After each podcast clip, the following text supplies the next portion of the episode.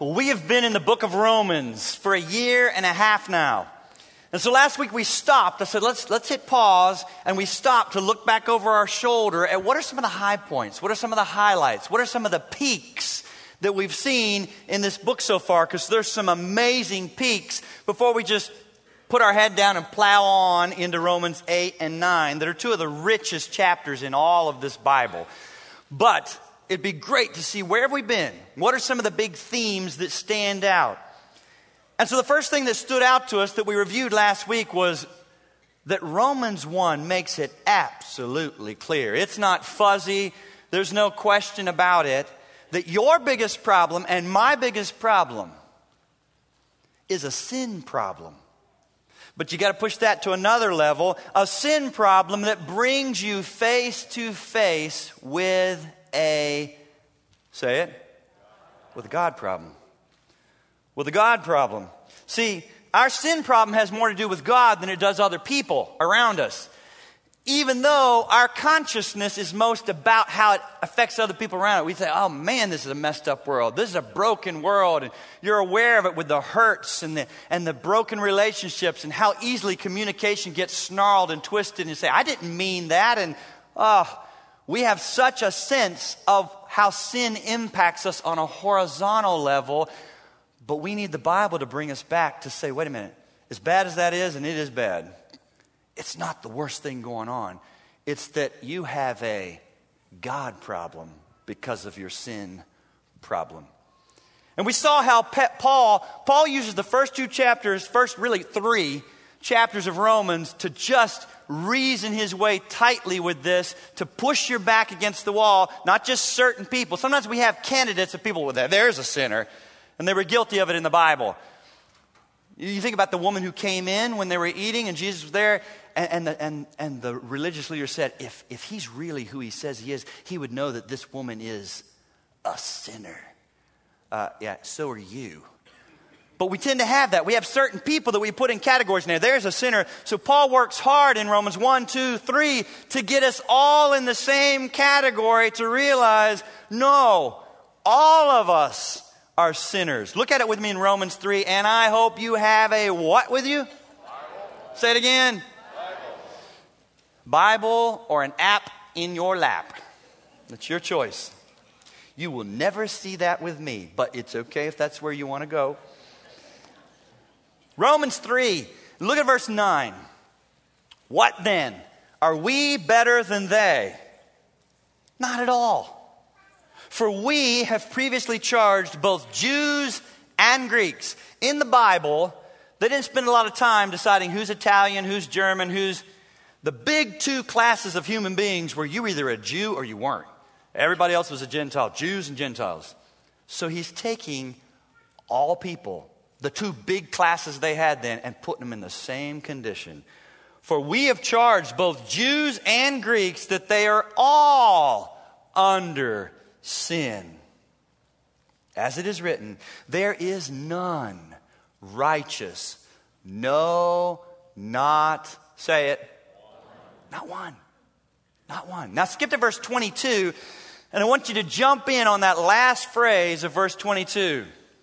Last phrase of verse 22 that says, For there is no what? Difference. And he's talking to you. Some of you have yourself in a category, but I'm different. My mom told me I'm different. Your mom was wrong. You're not different. Depending on when you grew up. But this generation, is, oh, you're awesome. He's walking. You're awesome. You climbed the ladder. You're awesome. Way to go, buddy. News alert most all of us have walked.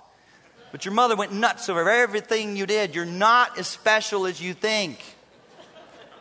And God tells us there is no difference, for all have sinned and fall short of the glory of God.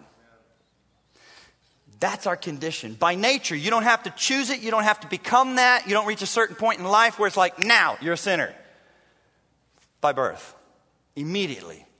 And then Romans chapter 1 told us it's not just that we fall short of the glory of God.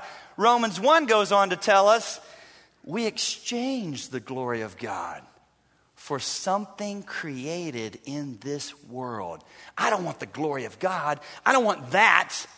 I'll take something else here. I want to build my life around something else here. I want to make much of something else here. I want to prize, treasure, worship, build an altar in front of something else here, whether it's money or sex or friends or job or promotion or athletic prowess or fame. I can stand here the rest of the afternoon and just name off the ways. It doesn't matter. I don't have to give you all of them, but there's just multitudes of ways of things that we exchange the glory of God for. Just something else in this world. All of us. So the heart of sin has to do with a horrible exchange. That's what's at the heart of sin. This horrible exchange that we don't want the glory of God. I want something else in this life. I want to, I want to build my life around something else in this life. Exchange. Over a dozen years ago, as a family, we took a, a family vacation to Canada when the kids were still young. And I experienced a little bit of this sense of exchange. As we crossed into, you know, from America to Canada, and you're there at the serious looking whatever, the gates and the border patrol and blah, blah, blah. And so we did all the things you're supposed to do. But one of the things that was optional, I thought, was go ahead and exchange your money from American dollars to Canadian dollars. As a typical man, I just thought, there's plenty of time for that later on. Let's get going into Canada. Let's see some stuff, do some stuff, conquer some t- stuff. Oh, there'll be all kinds of other places to do that. Of course, my wife, right? What do you think she was saying? Do it now. Do it now. Let's get that taken care of. Do it now. Ah, big mistake. Big mistake. There were not all kinds of other places to do that. So now here we are with a family, five young kids and us. Every every place we go and everything we're trying to do is like we want to eat here. They don't take Visa. We want to shop here. They don't take Visa. We want to buy gas here before we're just shoved to the side of the road with the entire family. They don't take Visa. So then we pull into this parking lot where we want to catch a ferry out to Toronto Island, this fun island that's got all kinds of parks and stuff going on.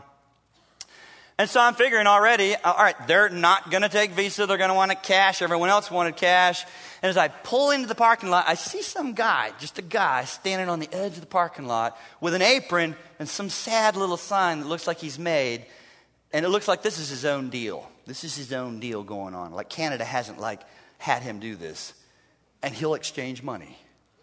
So I start walking towards him and we get into this conversation. You know how those things kind of go. It's like he keeps saying the same thing, and I keep saying the same thing back. And he keeps saying, How much you got? I keep saying, How much is it going to cost? He keeps saying, How much you got? How much is it going to cost? How much you got? It's like, because I made a mistake. As I shut the door and started walking towards him, I said, All I got is American dollars. Do you take American dollars? Let me help you. Don't start that way. Don't start that way. Keep that a secret. So finally, it's one of those things that truly, I don't remember how it ended. You know what I mean? It just, you go around and around, and, finally it's sorted out, and we come to some conclusion. But you ever, you ever been in one of those moments and you just have this sinking, sick feeling that you were just violated? right? You can't put your finger on it. You don't know for sure, but I just feel violated especially as you walk back to the vehicle and I've got all this paper money with queens on it, and it just doesn't seem like enough. It doesn't seem like all that I gave him. But I get in the vehicle and try to regain my composure and, and sense of dignity. But apparently, I wasn't the only one that, that picked up on that sense of violation. Harrison and Lauren were in the back seat. I don't think they could even hear. They're just looking out the windows, and they're young, and they both pipe up at the same time and say, Hey, Dad, that guy just ripped you off, didn't he? and, and if you know anything about being a man, some of you do, and being a dad, some of you do, that's a bad dad moment. We do everything we can to avoid those moments. I don't want to be thought of that way. So it's embarrassing. And I didn't I couldn't think of anything to say back because I just thought, yeah, you just watched your dad get ripped off publicly in O Canada, eh? You know, I was, I was like, ah. And so I spent the rest of the day trying to have fun. You know, some, something just kind of gets in you and just, but with this sinking, unsettling feeling that the exchange was not right and cost me way too much. Listen to me. The Gospel of Matthew, chapter 16, go there. Matthew chapter 16, verse 26. In Matthew 16, verse 26, Jesus talks about an exchange rate that is far worse than what happened to me in Canada and was embarrassing in front of my kids. He says in Matthew 16, 26, What shall it profit a man if he gains the whole world, yet loses his soul? Or what shall a man give? Watch this. See what's happening? Just like Romans 1. What shall a man give in exchange for his soul? I want you to understand as you push away the glory of God and say no to the glory of God and say, I don't, I don't want to live for that. I don't want my life to be about that. I got other things I want to do. I've got, I've got other ambitions and aspirations, and I see all kinds of other possibilities of how I could be really fulfilled, really joyful. You are not just paying way too much for whatever it is you're exchanging God's glory for here. You are selling out your soul. Because look at me. You were made to live for the glory of God. Middle schoolers sitting here, you were made to live for the glory of God. High schoolers, you were made to live for the glory of God. Doesn't matter who you are, where you are, at what station in life. Listen to me. 20 something year olds that are just getting going, whole life ahead of you, all kinds of things yet to accomplish, or maybe it's marriage, or maybe it's children, or maybe it's 40 something year olds and 50s, they're kind of just hitting your stride in your career and you're beginning to see things you'd hope to see and having opportunities you'd hope to have opportunities for. Those of you that are on the other side, late 50s, 60s, 70s, that are maybe thinking you're going to hit cruise control, start making birdhouses, collect shells, play golf more, just toddle with the grandkids.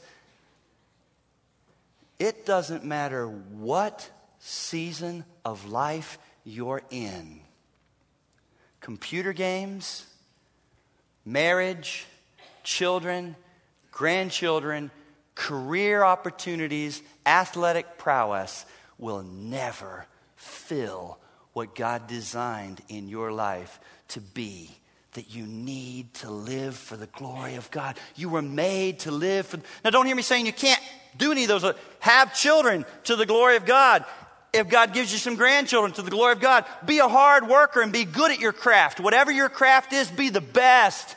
And you may have opportunities. If He gave you athletic abilities, use them to the glory of God. But if you, for one moment, begin to build your life and your world around marriage or kids or career or athletic prowess or anything else, it will go toxic on you and never satisfy. Because you were made to live for the glory of God. You're not an animal. You're not like the aardvark or the golden retriever or the houseplant. You're created in the image of God. You've got a God shaped vacuum in your soul. Hey, you have a soul. And you need God. And you were made to live for the glory of God. And some of you don't believe this. You think it'd be a horrible thing. Oh, if I let God in my life, if I turn my life over to God, if I really begin to build my world around God, ah, I'll be in a pith helmet with a machete and a large woman I didn't choose by my side, being a missionary somewhere. Right? And we just think terrible things like whatever is not what I would want is what God would have for me. Why do we do that? because our sinful flesh and because of our enemy that's the father of lies and a deceiver. Listen to me, you don't even begin to hit your stride and feel like you're firing on all pistons until you begin, along with perhaps marriage and kids and grandkids and career, put at the center of all that. And I am raising my kids for the glory of God and I hold them loosely. I don't live for them, I don't worship them. And I am living for the glory of God as I seek to be the best headhunter, as I seek to be the best construction worker, school teacher, homeschool mom. At the center of my life is living for the glory of God as I do these other things. You will begin to sense, yes, yes, yes, I was made for this. But your flesh won't tell you that. And the culture around us is certainly not going to tell you that. And so, see, get this. This exchange rate, whatever you're paying for whatever else you're choosing instead of living for the glory of God, you're not just paying way too much. It's not just ridiculous and embarrassing like what I experienced on the parking lot there in Canada. It's far worse. It's criminal and it's terminal because it's leading you on a path of eternal death and destruction. That's what I want to unpack some today. So here's my second point. Your sinful condition of exchanging the glory of God for something else created in this world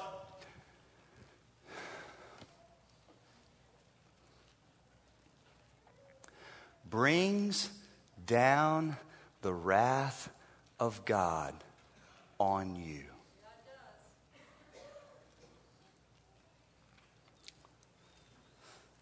And I have prayed all week.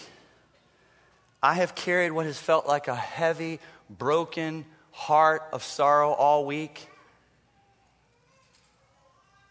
Thinking about telling you this message. But listen, I don't delight in telling you what I'm going to tell you for the rest of this hour. But I do delight in being faithful to our Lord Jesus Christ.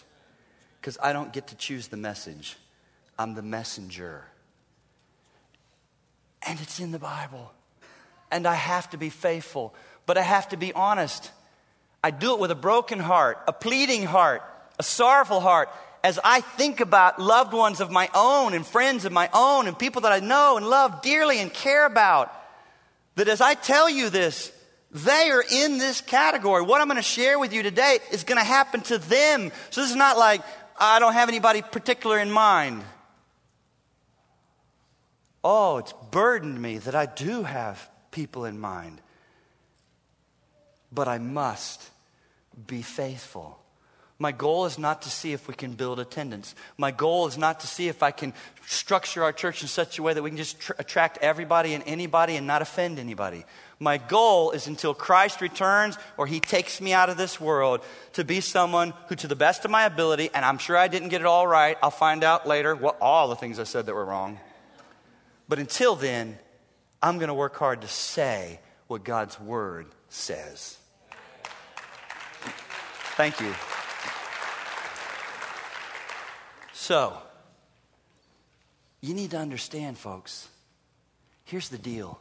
We live in a culture of choices. You go into the grocery store and it's overwhelming. Like, I, I Vicky had foot surgery, so I was doing shopping that I don't normally don't do. I, I, I don't know. It's just like it's just the cereal aisle just just put me to my knees. I'm like, she just said, get Cheerios, get the off brand Cheerios, but make sure it doesn't have the wheat, make sure it doesn't have the honey, make sure it doesn't. There's like six different kinds of Cheerios. When I was little, there was Cheerios, there was Count Chocula, there was Captain Crunch.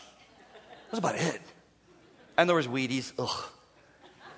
I mean, we're so used to choices, and we just think, well, that's, that's just my choice. So if I choose to miss out on something, that I don't want you for a minute to think, as I reject living for the glory of God and choose something else, oh well, I just miss out on God's love and blessing.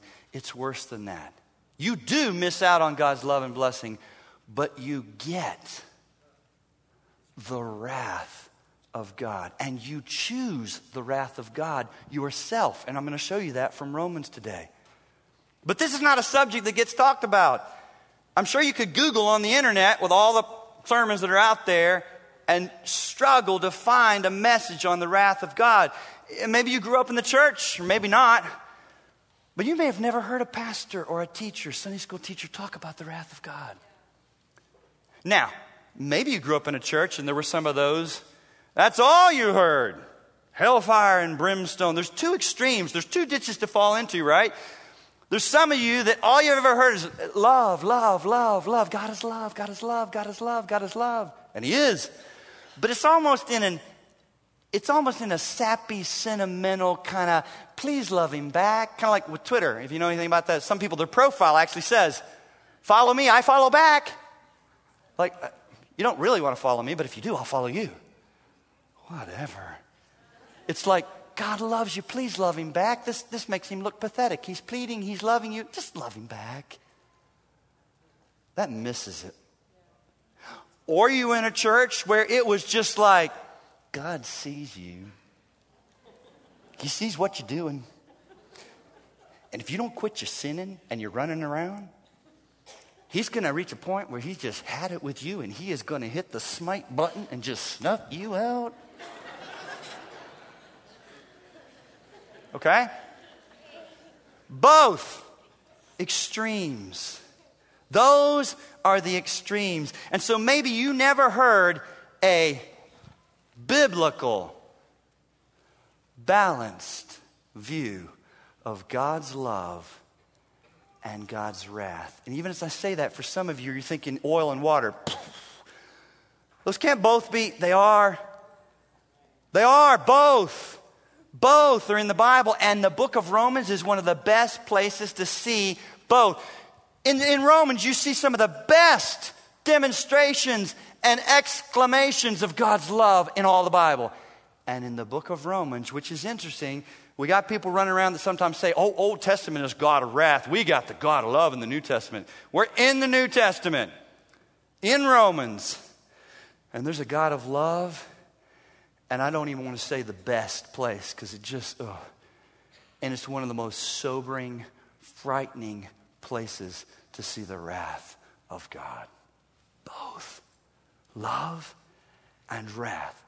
So let me show you his love first. Go to Romans chapter 5. Romans chapter 5, and we'll jump in at verse 5. Romans chapter 5, verse 5, where you see God's love that's incredible.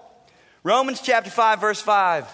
Now, hope does not disappoint because the love of God has been poured out in our hearts by the Holy Spirit who was given to us. Now, that's a verse talking to believers, right? So if you're sharp, you're saying, that doesn't apply to everybody. You're right. Go to verse 8, and we'll grab everybody. But God demonstrates his own love towards us in that while we were yet sinners, Christ died for, say it, Us. say me. me. Let that sink in. Not while he looked through the tunnel of time and said, Now there's a woman who she's going to show promise to be a Christian. She's going to turn towards me anyway, so I'll, I'll put. No. While we were yet sinners, Christ died for us. What a love.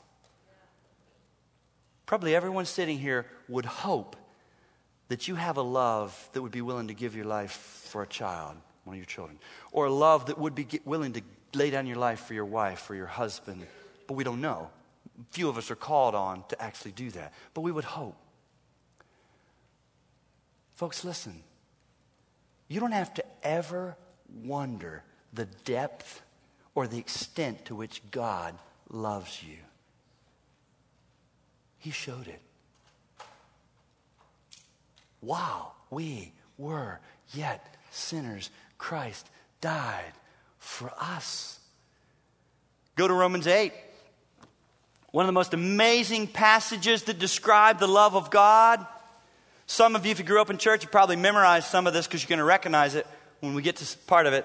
But start in Romans 8:35. Who shall separate us from the love of God? Shall tribulation or distress or persecution or famine or nakedness or peril, as it is written, for your sake we're killed all day long.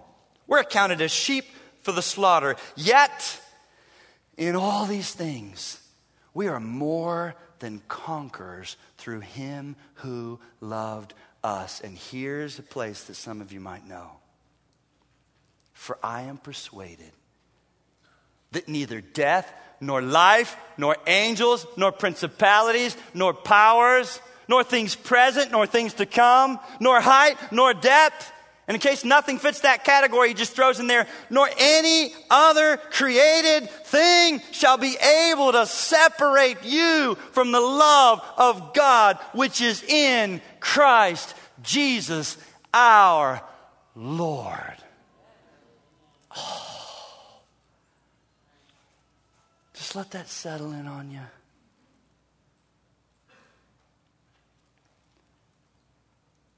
And say, Oh God, please, please, more than I've ever experienced before, help me to put your love for me in an altogether different category than any earthly love, because it is. You don't have another love like this. You do not. Nothing can separate you from the love of God, which is in. Could you be in a loveless, cold, hurtful marriage? Yes. Could you have children that break your heart? Yes. Could you have best, best, best friends that betray you? Yes. Could you have job opportunities and supervisors that you thought were for you that turn against you? Yes. I could go on. Yes, yes, yes. In so many levels in this world, we learn that even those who love us at some points can hurt us deeply later. That's not the love of God. And it's never on again, off again. He doesn't have good days, bad days, and it's never measured out based on how well you're doing on any given day. Oh, say hallelujah. Say thank you, Lord. That's the love of God like no other love. But that's not the whole story in the Bible. And it's not a complete picture of God, and it does not tell the whole story of all his attributes. You see, our sinful condition of exchanging the glory of God for other things and our bent towards pushing away the love of God and living for something else brings down the wrath of God on us. Remember Romans 1:18? Go there. Romans 1. Romans 1 verse 18. For the wrath of God, and I'm going to read it from the NIV, New International Version, because I think it, it makes it most clear what I see in the original Greek. For the wrath of God is being revealed. Right now. It's a present tense verb that indicates ongoing, ongoing, ongoing, constant disclosure. The wrath of God is being revealed right now against all the godlessness and wickedness of men who suppress the truth by their wickedness. Now, if you're like me, you may be thinking, okay, how's the wrath of God being revealed right now? What am I seeing that you'd say, that's it? That, that's what we're talking about. How? Everywhere a Christian looks, and it's Christians that have eyes to see it mostly. Unbelievers can see it some, but Christians are the ones that just, because Jesus lives in you, He's renewing your mind. What was dark is now light. Everywhere a Christian looks, you see a pattern of degeneration a pattern of degeneration where people are moving further and further away from God and more and more into idolatry and immorality of a grosser and grosser sort. What used to be shameful is proclaimed boldly. What used to be done in secret is shouted from the rooftop with braggadocio, right? I know I'm getting older, but folks, things are so much worse. Now, if you come to our church a while, you know I'm not that Christian or pastor that wants you all to listen to Rush Limbaugh and conservative radio that runs around like a chicken with his head cut off. Ah, the sky is falling, the sky is falling, these are the worst of times. God is sovereign, is on his throne. The message of the gospel is still just as powerful as ever was. We have everything we need the Holy Spirit living in us, direct access to his throne, the church of Christ around us. But you do see exactly what the scriptures said would happen in 2 Timothy 3 that things would get worse and worse and worse, and men would be lovers of themselves, lovers of pleasure, lovers of money, haters of God, despisers of good, disobedient to parents. We're there. Oh, a pattern of degeneration with more and more, moving further and further away from God into more and more, greater and greater idolatry and immorality, with a loss with a loss of restraint. You know what I mean? There's just no restraint. Here, here's a word that you just don't find anymore shame. There's just no shame.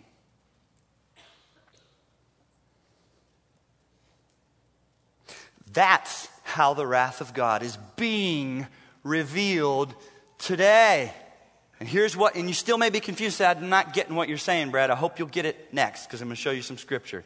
We're in Romans 1, and Romans 1 19 to 31 begins to unpack and show you how the wrath of God is being revealed today. But I want you to look at me before I show you these three verses because I want you to really work hard to avoid a mistake that I think the church has made that is taking us years to overcome. And a mistake that some Christians keep making that is not helping us reach lost people with a broken heart that says, I love you and God has good news for you. And it's this Paul chooses to use homosexuality as one example of how sin, when you give yourself over to it more and more, leads you down a path of what is just backwards, upside down, perverted. He never intended to hold up homosexuality as the whipping boy and say that's the worst sin, that's perverted. You're lying and covetousness and your adultery and pornography and all that. That's not so bad. He can't, he, he chooses not to give an exhaustive list, right? When you're teaching or preaching, you say, let me give you an example. He gives the example of homosexuality. But listen to me. All sin, all of our sins are moving more and more and more into a bolder, less shame, all. Now, go with me. Look at verse 24. Therefore, God gave them up to uncleanness in the lust of their hearts to dishonor their bodies among themselves. Verse 26 For this reason, God gave them up to vile passions. Verse 28 and even as they did not like to retain God in their knowledge. And look at me. I want to press something right there. Notice how that's worded. Even as they did not like to retain. You know what that means? They had it. They had it. Is there any human being that truly doesn't know there's a God? Say no.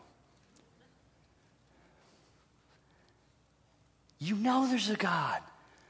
But you, as you move further and further down this path of saying, I don't want to live for the glory of God, that sounds like a bummer. That sounds like a real killjoy. I got my own thoughts. I'm going to build my life and my world around this.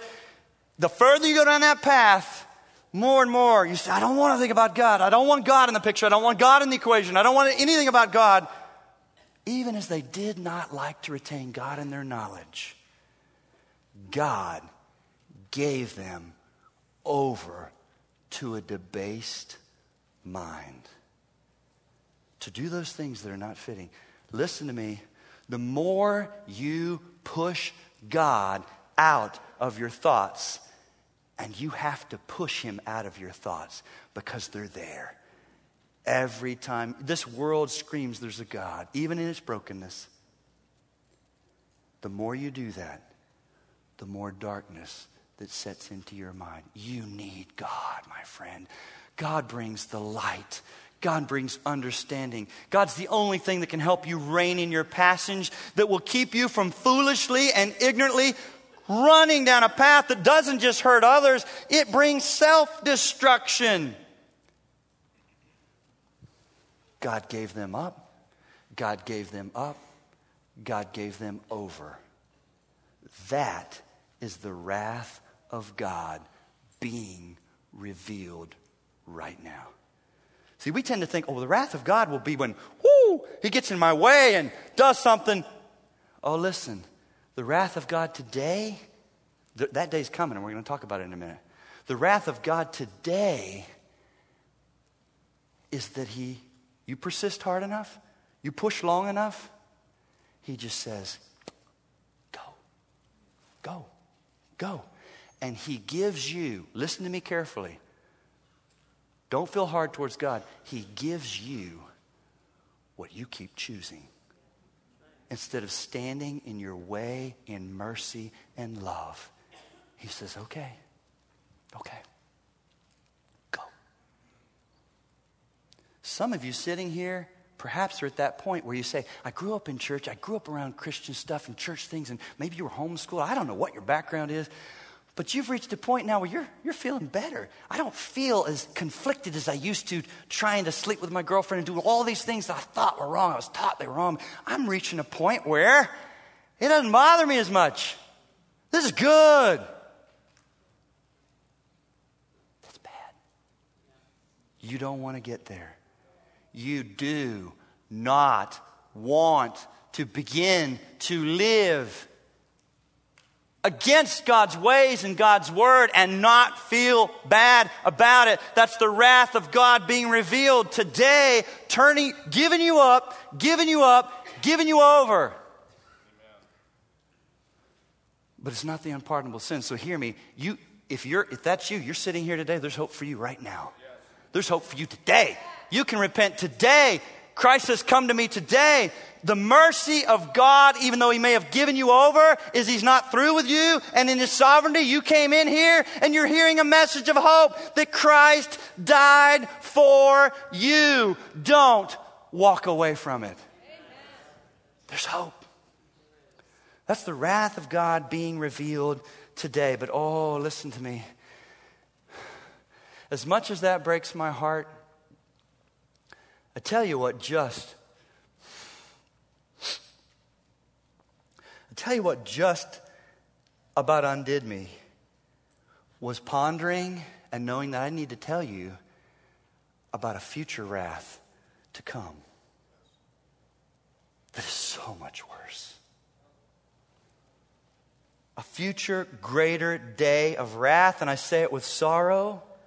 And listen to me, some of you it's because you continue to re- reject Christ and the message of hope and the gospel and the invitation of eternal life and freedom and forgiveness, and you continue.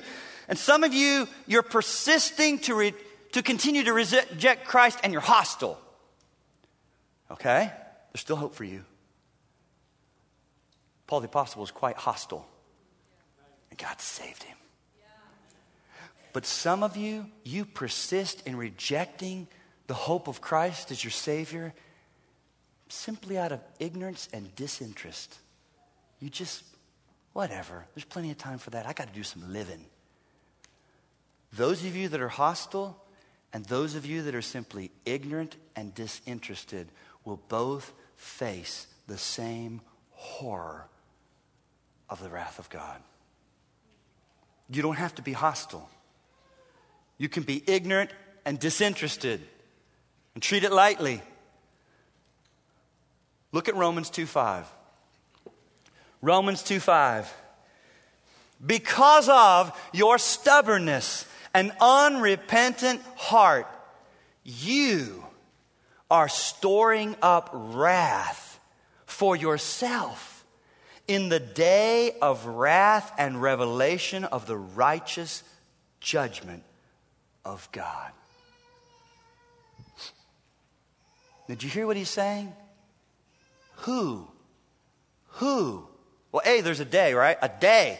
There's a day of judgment coming. Who is doing what he's saying is being done in that verse? Who's doing it? You. you, in your stubbornness, it may be a stubbornness that says, I want to, I want to run my own life. I want to make the calls. I want to call the shots. I just, I don't know what's going on. In your stubbornness and unrepentant heart, listen to me, you're not just saying, no thanks on the love of God. Every time you do that, Every day that you choose to persist in your stubbornness and unrepentant heart, you are storing up for yourself wrath.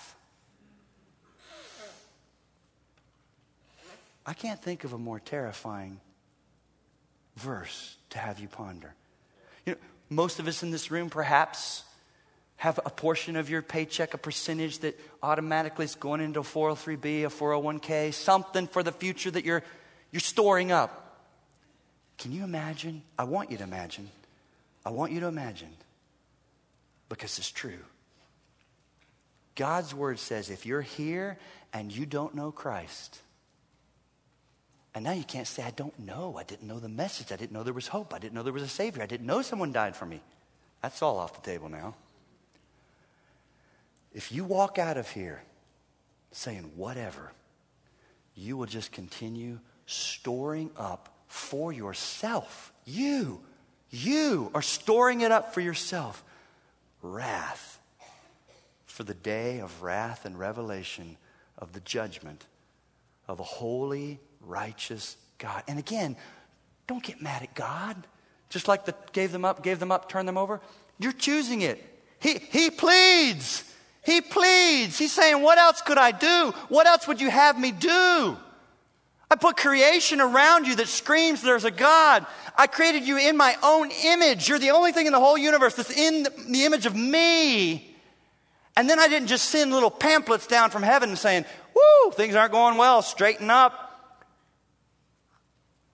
The second person of the Trinity took on flesh, was born in a manger and treaded this sod where you live, experienced rejection and betrayal, and worse than that, experienced and stood in the path of God's wrath.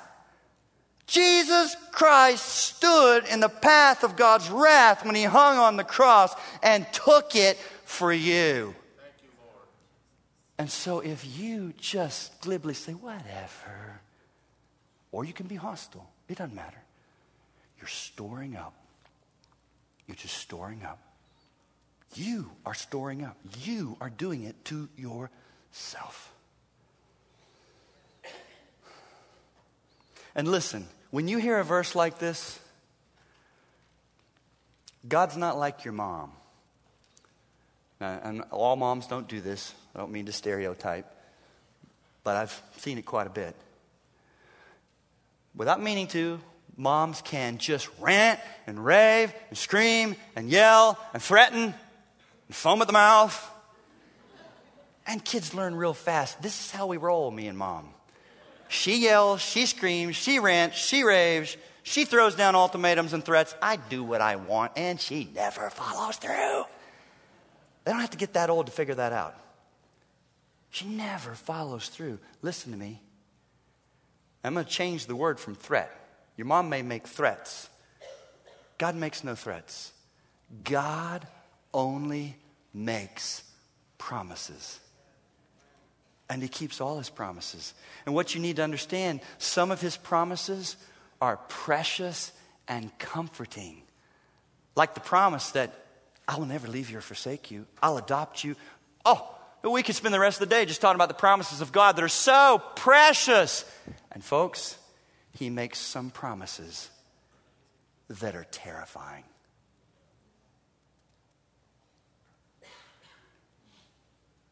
That if you reject the glory of God and say, I'll take something in this world instead, thank you very much, you bring down the wrath of God on you. You do it.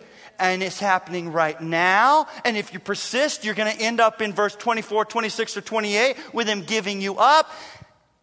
And on that final day, you will experience it in a way that just my mind cannot even grasp. A verse like Romans 2 5. Oh my goodness, a verse like Romans 2 5 should cause you to shut your mouth and shut off all the electronic devices that keep us so distracted 24 hours a day and just be still and think about this sobering truth.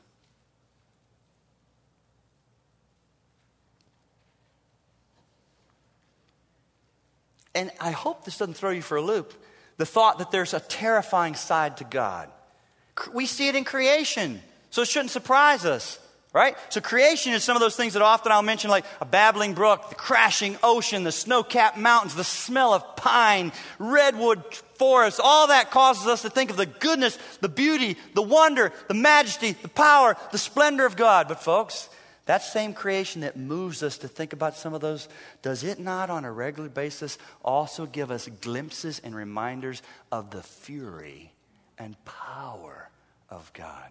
A hurricane that just levels a city, a tornado that just snaps off trees like toothpicks, a flood that just takes entire railroad cars that weigh tons and just tosses them around like children's toys on the den floor, right? Creation is an extension of God and reminds you and gives you a taste and a glimpse of who this God is and what He's like. That same summer that we went to Canada, I experienced being as close as I've ever been. Close as I've ever been to the most powerful and furious natural force that I've seen in this world. As we went to Niagara Falls. And it was breathtaking on the Canadian border side, up on the observation deck, behind the safety railing, looking down. But I made a note of some other people that I thought were having different thoughts perhaps than I was, who had paid money to put on this serious rain gear and get in what looked to me like a tiny boat that tried, that's the operative word, tried to churn its way over to the foot of the falls. And it was something to just watch with its diesel engines pumping at the back, water just churning. And it would look at many times like it wasn't moving because it wasn't. And they would fight their way over because the power of the water coming away from the bottom of the falls was so enormous. That boat could barely get over the to put those people as close as possible to the bottom of the falls. And I thought they're having some thoughts and feelings that I'm not being that close. I did pay some money to put on rain gear and do something that got me closer. We paid to go into these tunnels, 690 feet of tunnels that have been dug out on the Canadian side, that has three different openings that bring you out and you're inside the falls. You're standing inside looking at the back of the falls as water rushes past the opening. You had to take turns getting up there because there's a little opening. But even going through the, excuse me, tunnels, you could just feel the pressure of what was nearby. The ground was trembling, the walls were shaking. And then to stand there with my little turn and to see 34 million gallons of water a minute rushing past, which is 600,000 gallons a second,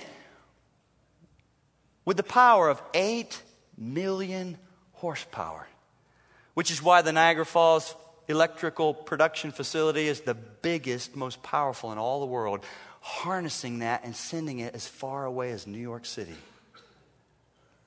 When you stand that close, you have a sense of bone crushing power. Just makes you feel weak in your knees, and I'll tell you what else it does that's good. Makes you feel so small. And brings you back to reality. See, I, I tell you very often, I believe when we gather like this around God's word and sing of our great God, these are glimpses of reality. We got to come together like this on Sunday to remind ourselves of reality and get together in small groups for a little more reality and read your Bible every day on your own for some more reality because in general, the culture feeds you a humongous diet of unreality, unreality, unreality, and causes you to think more of yourself than you ought.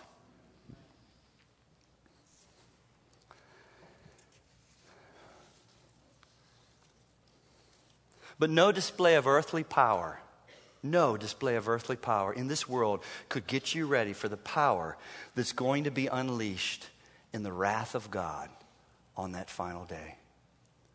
The Apostle John, get this, if you know your Bibles at all, the Apostle John is the one that was called the Apostle of what?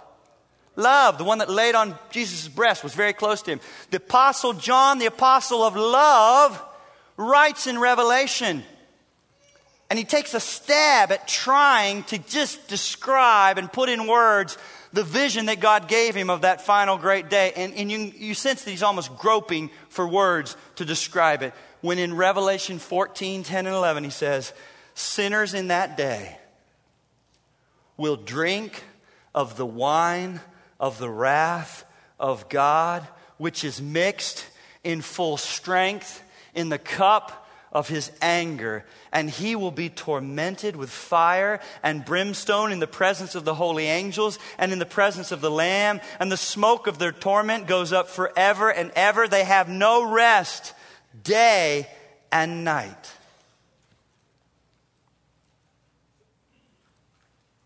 I don't think I've ever read a more terrifying passage. But Christ stepped willingly into the path of God's wrath for you. See, here, here's the deal. If, I, I know I've made some of you uneasy. Some of you may never come back, but I hope you'll always remember this message. I'm your friend. I'm your friend. This may be the one straight up, honest message that God said, I want you to at least have heard this once. God's love is reduced to a sappy sentimentalism and a tottering grandfather kind of concept unless it is displayed against the backdrop of God's wrath. When you see God's wrath, and then you know He, the one who has this wrath against sin, is the same one who provided the solution and said, Yes, that's my wrath. That's my fury. I have to because I'm holy, but you can never fix it. I'll give my own son for you who will take my wrath. What a God. What a Savior. What a message of hope.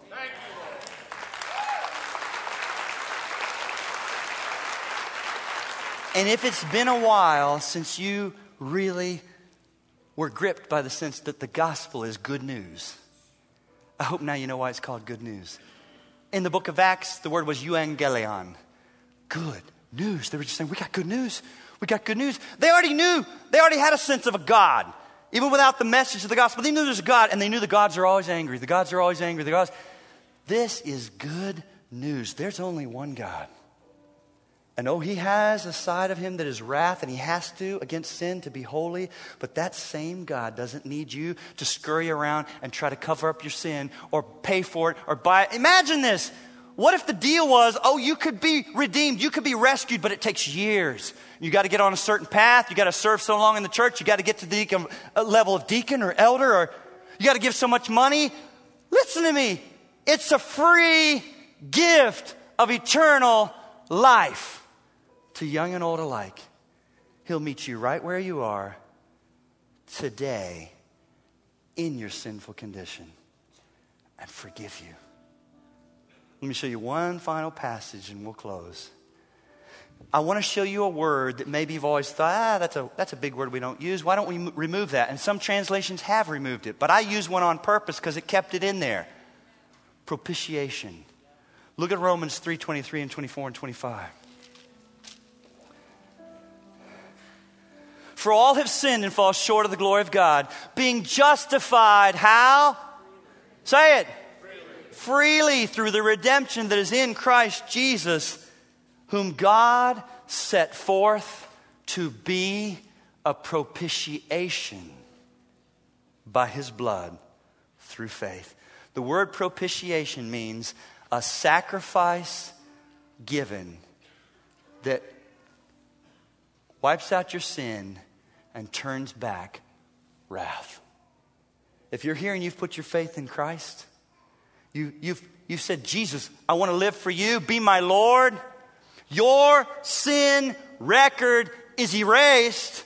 The righteousness of Christ, who is perfect, is in your account when God looks at you, and the wrath of God is forevermore turned back. You will never experience the wrath of God. And then he adopts you and makes you a daughter and a son. And listen to me, if you're outside the family of God and faith, come in. Come in. We're not looking for certain candidates. We're not looking for you to say, oh, I need to go get myself cleaned up. I need to stop living with my girlfriend first. Come to Christ today. And then we'll help you know some of those things that you already know, a lot of them. But we'll help hold you accountable and say, let's help you. We won't expect you to just be everything hunky dory right away.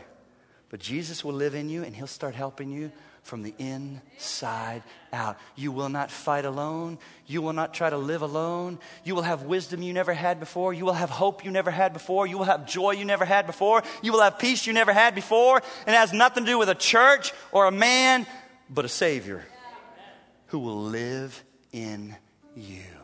Come to Christ. Come to Christ. If you're here and you don't know Christ, come to Christ. If you're here and you're a Christian, I hope you're encouraged.